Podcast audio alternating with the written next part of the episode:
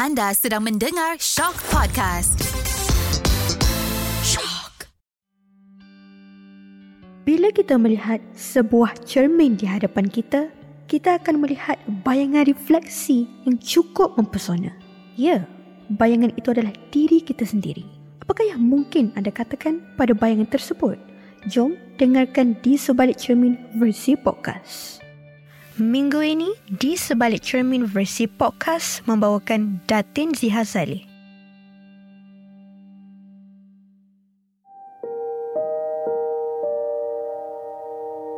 Antara unsur klasik dan moden, yang mana satukah lebih dekat dengan jiwa Ziha? Klasik. Memang dari kecil lagi Zia memang dah orang kata dah membesar dengan menari zapin. Dari kecil lagi dah terdedah, dah terdedah dengan tradisional. So bila membesar ni baru Zia sedar jiwa Zia lebih kepada klasik. Bergelas seorang individu dikenali ramai, bagaimana Ziha membawa diri untuk kembali bangkit setiap kali berdepan dengan momen yang mungkin membuatkan Ziha berasa down. Okey, um, semua ni bermula daripada uh, sokongan daripada ibu dan ayah Zia. Um, bila Zia dah start kahwin, and then Zia ada anak, Zia dah macam stop sekejap. Bukan stop which is macam bagi masa dan peluang dan juga ruang untuk Zia membesarkan anak. And now Zia bangkit semula sebabkan dia orang kata tak sampai lagi tahap yang macam ibu dan ayah Zia nak tengok Zia dekat atas pentas lagi.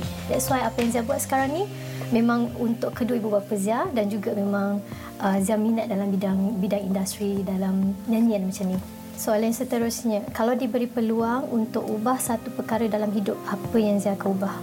Pelajaran.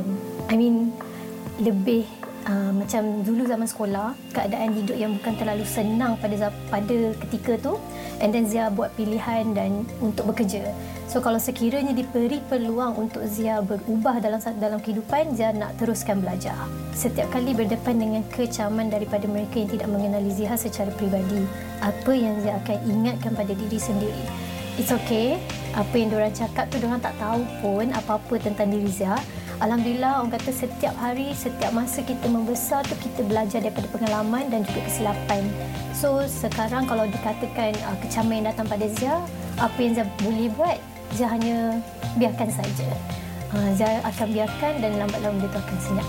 Dan soalan saya terusnya, apa yang Zia nampak ketika pandang cermin sekarang ni? Zia happy, happy dengan orang kata kalau orang cakap macam Okay, Zah puji lah. Puji how, puji diri sendiri tu maksudnya macam Zah bersyukur dan juga berbangga dengan keadaan Zah sekarang. Um, pengalaman lepas ada anak, macam-macam yang Zah dah belajar. Jadi seorang yang sabar, jadi seorang yang tabah, jadi seorang yang macam boleh setiap apa yang berlaku, setiap apa yang datang, Zah boleh hadapi dengan dengan kata uh, senang. Alhamdulillah. And Zah berbangga dengan diri Zah sekarang.